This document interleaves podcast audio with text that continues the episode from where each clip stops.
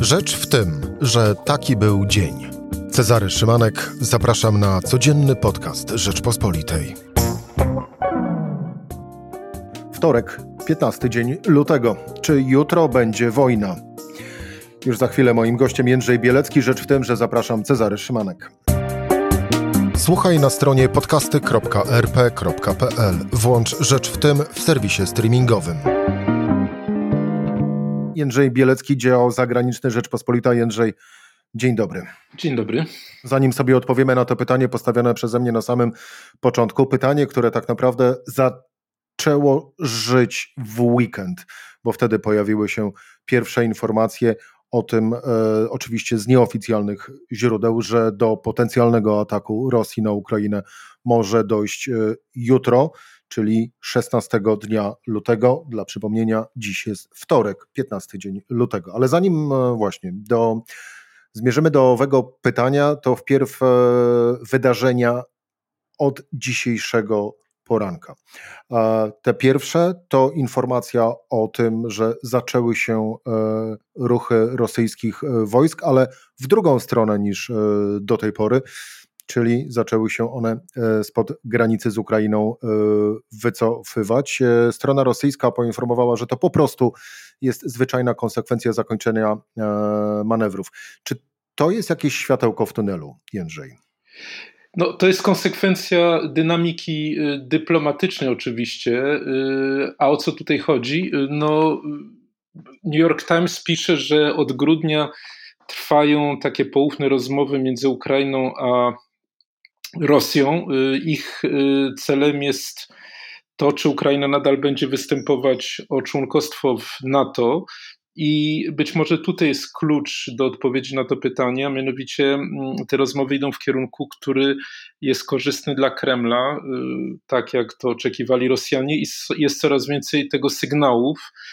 Po spotkaniu we wtorek w Kijowie z kanclerzem Niemiec Olafem Scholzem, prezydent Ukrainy, prezydent Zeleński powiedział, że tak naprawdę y, ta akcesja do NATO to jest, jak powiedział, marzenie Ukrainy, y, ale niewiele więcej. Wskazał, że y, na drodze do członkostwa Ukraina nie znalazła zbyt dużo poparcia. Jednym słowem sugerował, że to jest coś, co nie musi być takim realnym projektem. Mm, pamiętamy także, że w czasie weekendu ambasador Ukrainy w Wielkiej Brytanii powiedział, że Ukraina może pójść tak daleko w ustępstwach, że wykreśli ten cel natowski ze swojej konstytucji. Co prawda potem zaczął się z tego wycofywać, ale nie mamy do tej pory takiego jasnego zaprzeczenia tego z ust prezydenta Ukrainy. Tyleż sygnałów, że właśnie tutaj może być jeden z y, tropów, dlaczego dochodzi do deeskalacji, tym bardziej, że ten wątek był również poruszany w czasie konferencji prasowej ministra Rała i ministra Ławrowa, szefów dyplomacji obu krajów. I na pytanie, co sądzi właśnie o tej deklaracji, y, rosyjski minister powiedział, że widać, że jeszcze są rozsądni ludzie, taki cytat y, umieścił, chociaż powiedział, że taka deklaracja musiała być potwierdzona na piśmie przez y, NATO, przez Ukrainę, przez Stany Zjednoczone, no ale tutaj to jest ten trop, to znaczy wydaje mi się, że to jest ta jedna z dwóch takich fundamentalnych mm, jeden z dwóch fundamentalnych warunków, które stawia Rosja, żeby zakończyć tę operację, no i, i, i idzie jej y, dosyć dobrze. A ten drugi? Ten drugi to są umowy z Mińska. Y, słyszeliśmy przed chwilą na konferencji prasowej Olafa Scholze w Moskwie już z y, prezydentem Putinem y, z ust niemieckiego przywódcy, że każdy musi wprowadzić w życie to porozumienie, że tutaj nie ma miejsca na interpretację, że wszystko jest zapisane. No tyle, że te zapisy pochodzą z roku 2014 i 2015, kiedy groziła Ukrainie również taka inwazja mm, y, rosyjska, tylko że wtedy Ukraina była w zasadzie bezbronna, miała armię w fatalnym stanie, nie tak jak dzisiaj. I te zapisy są niesłychanie y, niekorzystne dla Ukrainy, przede wszystkim dlatego, że mówią o głębokiej decentralizacji reformie konstytucyjnej kraju i przyznania y, obwodowi donieckiemu, obwodowi ługańskiemu, mm, czyli tym regionom, które są pod bezpośrednim wpływem Rosji, no prawa weta w kluczowych decyzjach władz w Kijowie, przede wszystkim jeśli chodzi o tą integrację y, euroatlantycką. I to jest wątek, który stale się pojawia. Y, na przykład minister Ławrow trochę wcześniej, w czasie już tej wspomnianej konferencji z ministrem Rałem powiedział, że pierwszym krokiem powinno być nawiązanie bezpośredniego kontaktu między Kijowem a, a, a tymi dwoma regionami. No, co to oznacza? No to by oznaczało, że Y, Ukraina uznaje separatystów, uznaje y, władze, które przecież nie pochodzą z wolnego wyboru. No i to byłby taki krok zdecydowany ku, y, ku ucznieniu z ich takich podmiotów w, tej, w tejże reformie konstytucyjnej, o której mówiłem, więc jest to, jest to no, kierunek bardzo jasny.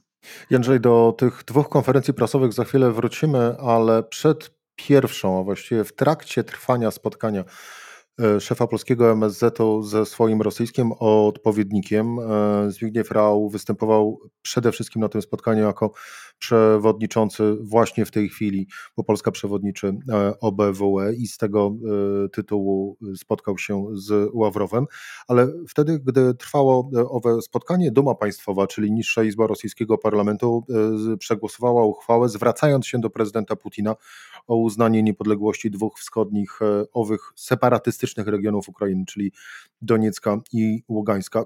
Kijów zareagował natychmiast, e, Amerykanie zareagowali również natychmiast, właściwie jasno określając, e, że tak postępować się nie godzi i jest to ingerencja w integralność terytorialną e, Ukrainy. Jeżeli Putin zgodzi się z ową uchwałą, to co sobie bardziej ułatwi? Ułatwi sobie bardziej to, że Ukrainy wtedy nikt nie będzie chciał już przyjąć rzeczywiście do NATO, bo pewnie zaraz znajdą się jakieś inne kraje, może na przykład Węgry, które również e, uznają niepodległość Doniecka i Ługańska. Czy bardziej ułatwi sobie um, ułatwi sobie uzasadnienie do ataku na Ukrainę, czyli właśnie, że w obronie obywateli rosyjskich, którzy są e, w regionie donieckim i ługańskim. No ja tutaj widzę jeszcze trzecią interpretację, jeśli mogę. Mianowicie spełnienie tej uchwały oznaczałoby śmierć porozumień mińskich. I e, dyplomaci ukraińscy, z którymi rozmawiałem, mówią jasno, że ze wszystkimi wadami, jakie ma to porozumienie, jest to wciąż jedyne forum dialogu z Rosją. I tym gestem, no bo wiadomo doskonale, że Duma nie jest niezależnym organem, że to jest po prostu y, ciało, które jest całkowicie zależne od Kremla, y, wysyła taki sygnał jasny: albo teraz bierzecie tą możliwość pokoju, wykorzystujecie ją i na naszych warunkach unikamy wojny, no i właśnie Ukraina jest zmuszona do tej reformy konstytucyjnej, o której mówiliśmy przed chwilą, albo to okienko możliwości się zamyka, ja spełniam, ja, Władimir Putin, spełniam y, tę inicjatywę, ten, to, to żądanie, tą petycję dumy, no i cała sprawa się kończy, no bo w tym momencie już w ogóle nie ma jak tej decentralizacji przeprowadzać, nie ma w ogóle żadnych umów i znowu wracamy do y, ryzyka, do groźby wojny. Y, tak to widzę i tutaj jest to szersze zjawisko dosyć smutne, mianowicie już od wielu, wielu tygodni to Rosja przejęła inicjatywę, dyktuje kalendarz reakcji Zachodu. Zależało jej na tym, żeby podnieść do maksimum napięcie, y, bo chciała właśnie wymusić te ustępstwa w sprawie natowskiej, w sprawie mińskiej na, ki, na, na, na, władzach y, w Kijowie. No i, i, i, i Ameryka poszła tym tropem, prawda? Wszyscy mówią y, o tym, czy jutro będzie wojna, czy nie będzie wojny. To napięcie jest, to naciśnienie jest ogromne. Prezydent Zeleński starał się uspokajać nastroje, no ale to nic nie pomogło.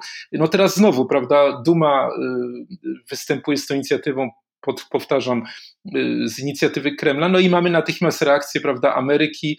Y, to jest niesłychanie poważna inicjatywa tej dumy, mówią Amerykanie, musicie ją uwzględnić. Scholz mówi, że wszyscy muszą szybko usiąść do stołu, żeby to porozumienie miejskie wprowadzić w życie. Więc niestety ten cynizm y, i, i, i demagogia rosyjska przez lata zostały wypracowane do, do perfekcji, no i, i, i Zachód bardzo często się łapie na nie. Do tego cynizmu Rosji to już wrócimy na, na sam koniec, tu mając w pamięci e, ostatni tekst on Applebaum w The Atlantic, e, który zyskuje coraz e, większą rzeszę czytelników, ale zanim o nim to wpierw dwa spotkania. Zbigniew Rau i Siergiej Ławrow. Spotkanie z racji przewodniczenia Pol Polski w Organizacji Bezpieczeństwa i Współpracy w Europie Zbigniew Rau mówi e, na konferencji, e, że potrzeba jest dialogu e, z Rosją. Coś próbujemy ugrać, czy to jest realne działanie? Znaczy, ja bym powiedział, że y, tutaj jestem zaskoczony, jak sprawny jest polski minister. Y, on nie dał się sprowokować, a miał do czynienia no, z całą falą właśnie tej demagogii, tych prowokacji ze strony y, ministra Ławrowa. Mało tego, wykorzystał w pewnym momencie nawet broń, którą używają Rosjanie, bo jeden z podstawionych dziennikarzy y, rosyjskich zarzucił, że on jako szef OBWE nic nie robi w obronie wolności prasy, wolności mediów na Zachodzie i, nie, nie, nie przeciwstawia się atakom rzekomym na y, rosyjskie media powiązane z Kremlem na Zachodzie. I minister Rao powiedział, że no on o tym nic nie słyszał, ale, ale to zbada. No ale przecież skoro Rosjanie chcą, żeby w sprawach bezpieczeństwa y, Europa była niepodzielna, żeby to bezpieczeństwo było niepodzielne, to również tutaj w sprawie wolności mediów również ono powinno być niepodzielne i powinny identyczne standardy obowiązywać w Rosji, jak i na przykład w Szwecji czy w Szwajcarii. Y, no oczywiście to, to była ironiczna uwaga, ale bardzo, bardzo tak sprytnie, inteligentnie zrobiona, więc to trzeba powiedzieć, że rzadko kiedy, czy od dawna nie widzieliśmy takiej takiej finezji ze strony polskiego, szefa polskiej dyplomacji. Y, no, gdy zaś idzie o tą inicjatywę, bo minister przedstawia taką inicjatywę dialogu w ramach OBWE na temat bezpieczeństwa, y, no myślę, że tutaj jest intencja polska taka, że jest to jedyne ciało, które, w której reprezentowane są wszystkie kraje, łącznie z Ukrainą i chodzi o to, żeby chociaż częściowo te negocjacje mogły być właśnie w takim forum prowadzone, a nie tylko ponad głowami tych państw, między Amerykanami a Y, a Rosjanami. Zresztą właśnie dyplomaci ukraińscy, z którymi rozmawiałem, wskazują, że y, y, co prawda Francuzi i Niemcy dzielą się informacjami, jakie uzyskują w rozmowach z Putinem, z Kremlem, no ale nie nazywają tego ci dyplomaci ukraińscy konsultacjami, więc cały czas jest to taki dialog ponad głowami Ukrainy. No i wydaje mi się, że po prostu minister Rau próbuje to, to zmienić. Oczywiście to jest taka walka niesłychanie trudna, ale w ramach tych ograniczonych bardzo kompetencji, przy tej właśnie takiej bardzo demagogicznie postawie Ławrowa, wydaje mi się, że wychodzi dosyć obronną ręką. Druga konferencja prasowa po drugim dzisiejszym spotkaniu, a właściwie pierwszym Władimira Putina, to kanclerz Niemiec Olaf e, Scholz w Moskwie i cytat z konferencji e, prasowej po owym e, spotkaniu, gdzie Obydwaj e, przywódcy zapewniali, że nie chcą wojny w Europie, ale Putin e, stwierdził później, że przecież już widzieliśmy wojnę w Europie, e, czyli atak NATO w Jugosławii, na co Scholz odpowiedział, że to było z kolei w ramach zapobieżenia e, ludobójstwu. Na co Putin odpowiedział, no ale to, co dzieje się w Donbasie, to jest ludobójstwo. Jak tego typu e, dialog, jak i również deklaracje, które padły na tej e, konferencji dotyczące właśnie tego, że nie chcą wojny, jak odczytywać? No ja myślę, że tutaj taka konstatacja podstawowa jest następująca. Otóż y, Rosja jest gotowa do wojny, jest gotowa zapłacić wojną y, za to, żeby swoje interesy przeforsować. Zachód absolutnie nie i ponieważ taki jest układ sił, no to jest gotów Zachód iść na daleko idące ustępstwa, przynajmniej jakieś upokorzenia, no bo sytuacja była dosyć upokarzająca dla kanclerza Niemiec, kanclerza, który pytany o to już któryś raz, prawda, czy, czy, czy blokada Nord Stream 2 wchodzi w, w grę, nie chciał jasno powiedzieć, y, czy tak będzie. Mówił o porozumieniu właśnie z Mińska, że każda strona musi do końca je wprowadzić w życie. Y, y, więc no, no był w defensywie bardzo wyraźnie i wydaje mi się, że źródłem tej, tej, tej, tejże defensywy no jest właśnie ta konstatacja, że, że, że kraje zachodnie bardzo dużo zrobią, żeby tej wojny nie było, natomiast no, Putin, wiadomo, to jest reżim autorytarny, żeby nie powiedzieć dyktatorski, który może na znacznie więcej sobie pozwolić, jest taką cenę gotowy zapłacić i stąd no, rozgrywa ten, te kraje zachodnie, które błagają o to, żeby ten pokój był. No właśnie i w bardzo prosty sposób zmierzamy do tych tez, które z kolei e, postawiła w swoim tekście Anne Applebaum w magazynie The Atlantic. Zacytuję. Niestety zachodni przywódcy i dyplomaci próbujący w tej chwili zapobiec rosyjskiej inwazji na Ukrainie nadal sądzą, że żyją w świecie, w którym liczą się zasady, gdzie zastosowanie ma protokół dyplomatyczny, gdzie ceni się uprzejme słowa. Wszyscy oni myślą, że kiedy jadą do Rosji, rozmawiają z ludźmi, których opinię można zmienić za pomocą argumentów lub w drodze debaty. Uważają, że rosyjska elita dba o takie rzeczy jak reputacja. Otóż nie dba. W rzeczywistości, ciąg dalszy cytatu, kiedy rozmawiamy z autokratami nowej generacji, czy to w Rosji, Chinach, Wenezueli czy Iranie, mamy do czynienia z całkowicie odmiennym zjawiskiem ludzi, których nie interesują traktaty i dokumenty, ludźmi, którzy szanują tylko twardą władzę. Rosja łamie podpisane w 1994 roku memorandum budapesztańskie gwarantujące bezpieczeństwo Ukrainy. Koniec e, cytatu. Sama prawda?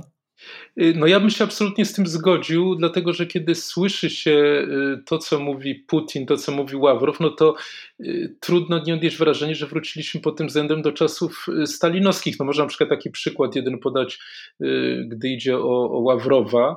No on mówi o tym, że władze w Kijowie, władze w Gruzji nie pochodzą z wyboru narodów, narodów które, które tam żyją, że są na pasku Zachodu i że ten Zachód, a konkretnie Ameryka chce wciąż wciągnąć, cytat, y, chce wciągnąć te kraje do NATO, czyli do swojej strefy wpływów i chce budować świat stref wpływów. No to jest po prostu y, y, takie kłamstwo na kłamstwie, w żywe oczy, odwracanie kompletnie sytuacji, logiki, no bo przecież wiadomo doskonale, gdzie są władze demokratyczne w Kijowie, w Tbilisi, gdzie nie są w Moskwie, kto chce budować strefy wpływu Rosja, a nie odwrotnie, a nie Zachód, więc to, to już jest takie kolejne etapy bezczelności, no, które wynikają z tego, że Rosja czuje się coraz bardziej pewna, a przecież jeszcze tak niedawno, chociażby w czasie demokratycznej rewolucji na Białorusi, no była w defensywie, prawda? W tej chwili sytuacja jest, jest, jest odmienna, no i niestety ta, ta polityka taka bardzo twarda, używanie siły przynosi efekty, więc trudno się nie zgodzić z Anne Applebaum. To jeszcze jeden cytat, yy, muszę. E, ich intencje również różnią się od naszych. Celem Putina, pisze Anne Applebaum, nie jest kwitnąca, spokojna, dobrze prosperująca Rosja, Rosja, w której to on jest u władzy. Celem Ławrowa jest utrzymanie pozycji w mrocznym świecie rosyjskich elit i oczywiście zachowanie majątku. To, co my rozumiemy poprzez interesy i to, co oni rozumieją przez interesy, to dwie różne sprawy. Kiedy słuchają naszych dyplomatów, nie słyszą niczego, co naprawdę zagraża ich pozycji, ich władzy, ich osobistemu powodzeniu. Koniec cytatu. Krótkie y, dwa pytania wobec tego jeszcze, Jędrzej. Y, y, pierwsze nawiązujące do tego, do tego cytatu sprzed chwili. Mm. Zachód Twoim zdaniem stać na takie ostre zagranie wobec e, władzy Władimira e, Putina? No moim zdaniem nie, dlatego że y, to już się, to już się, się stało jasne, kiedy, zresztą bardzo uczciwie, ale no jednak Joe Biden, a zanim inni przywódcy europejscy powiedzieli, że nie mamy żadnej interwencji na Ukrainie bezpośredniej, czyli tutaj zostało przez prezydenta Stanów Zjednoczonych wyznaczona jasna granica właśnie stref wpływu, prawda? To, czego chciał Putin, chociaż w wersji początkowo miękkiej. No i potem no, skala tego wsparcia, prawda? No, w tej chwili słyszymy na przykład o pożyczce jednego miliarda dolarów dla Ukrainy, no to są bardzo małe y, kwoty dla kraju, który jest zupełnie w desperackiej pozycji, y, więc y, ten świat, do którego dążył Putin, no, powstaje na naszych oczach. Polska ma to szczęście, że tym razem w historii znalazła się po tej dobrej stronie, no a żal Ukraińców. I ostatnie pytanie. Będzie jutro wojna?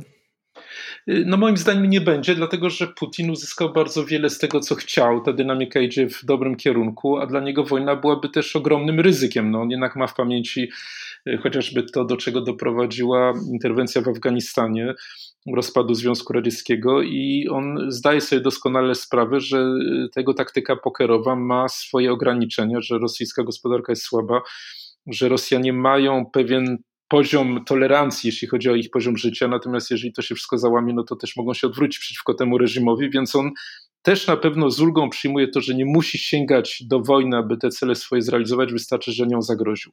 No właśnie, wystarczy, że e, grożenie wojną, e, przynajmniej do tej pory Putinowi się opłaca i sprawdza. E, Jędrzej Bielecki, dział zagraniczny Rzeczpospolitej, dziękuję Ci bardzo za rozmowę. Dziękuję najmocniej. Była rzecz w tym we wtorek, Cezary Szymanek, do usłyszenia jutro o tej samej porze.